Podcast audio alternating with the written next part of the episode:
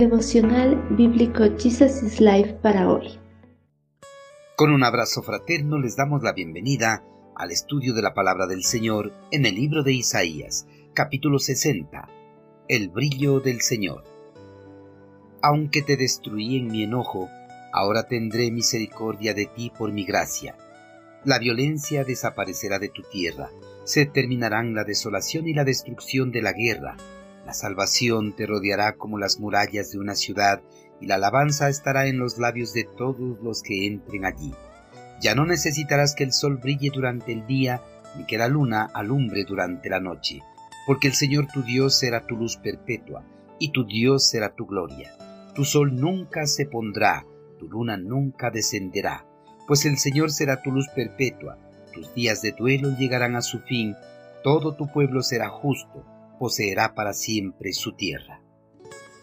Cuando los hijos se comportan mal, los padres, pese a su profundo amor que les tienen, les disciplinan para tratar de corregirlos antes de que sea demasiado tarde y terminen de desviarse completamente por el camino de la perdición.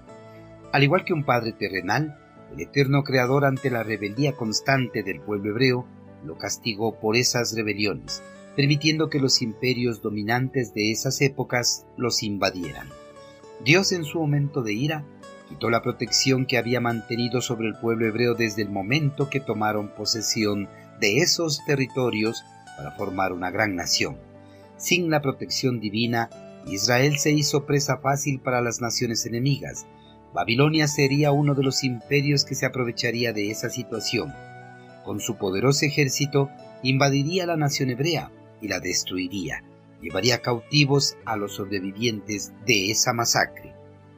Como la ira de un padre terrenal contra sus hijos rebeldes no es para siempre, así también la ira y el enojo de Dios contra el pueblo hebreo no sería para siempre.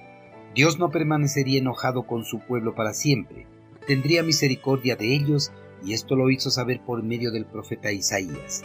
El Señor dijo a su pueblo que por su gracia y su amor inagotable tendría misericordia de ellos, que apartaría la violencia que había afligido a la nación y cesaría la desolación y la destrucción de la guerra que había descendido sobre ellos.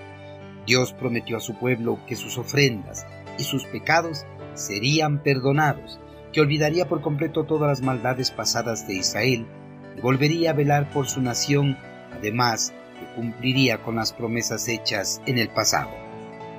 Una vez que el pueblo pasara por la purificación a causa de sus rebeliones, la salvación llegaría para ellos.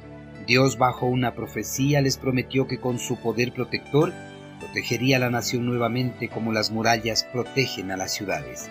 Además, bajo la protección divina, la alabanza estaría en los labios de todos los que habitasen nuevamente dentro de la ciudad reconstruida.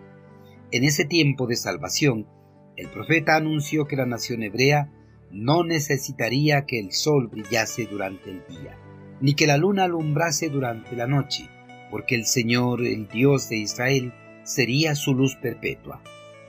Cuando llegue ese día maravilloso para el pueblo elegido, el duelo que habían mantenido por muchos años ya no tendría cabida. Por fin, todo el pueblo sería justo y poseería para siempre el territorio que Dios les había entregado a sus padres.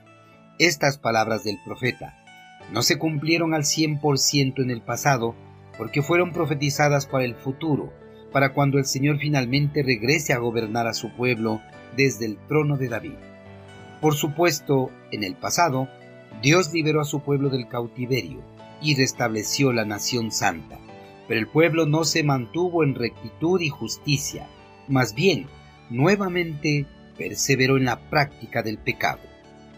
Queridos hermanos, estas palabras de profecía dadas por el profeta tendrán su cumplimiento total cuando Cristo regrese a gobernar este mundo. En ese día glorioso, la maldad y la violencia serán destruidas definitivamente. La violencia será desterrada por completo. No habrá cabida para ella. No habrá más dolor, no habrá más llanto ni sufrimiento. La paz del Señor cubrirá toda la tierra, y todos vivirán en la completa armonía en el gobierno de su Creador. Hermanos, mientras vivamos en este mundo, necesitaremos que el sol brille durante el día y la luna alumbre durante la noche, pero llegará el día en el cual ya no se necesitará de estos astros creados por Dios. pues Cristo mismo será el resplandor de este mundo, su brillor será más fuerte que los astros que hoy tenemos flotando en la bóveda celeste. Cristo será la luz resplandeciente en medio de su pueblo. Su luz brillará eternamente.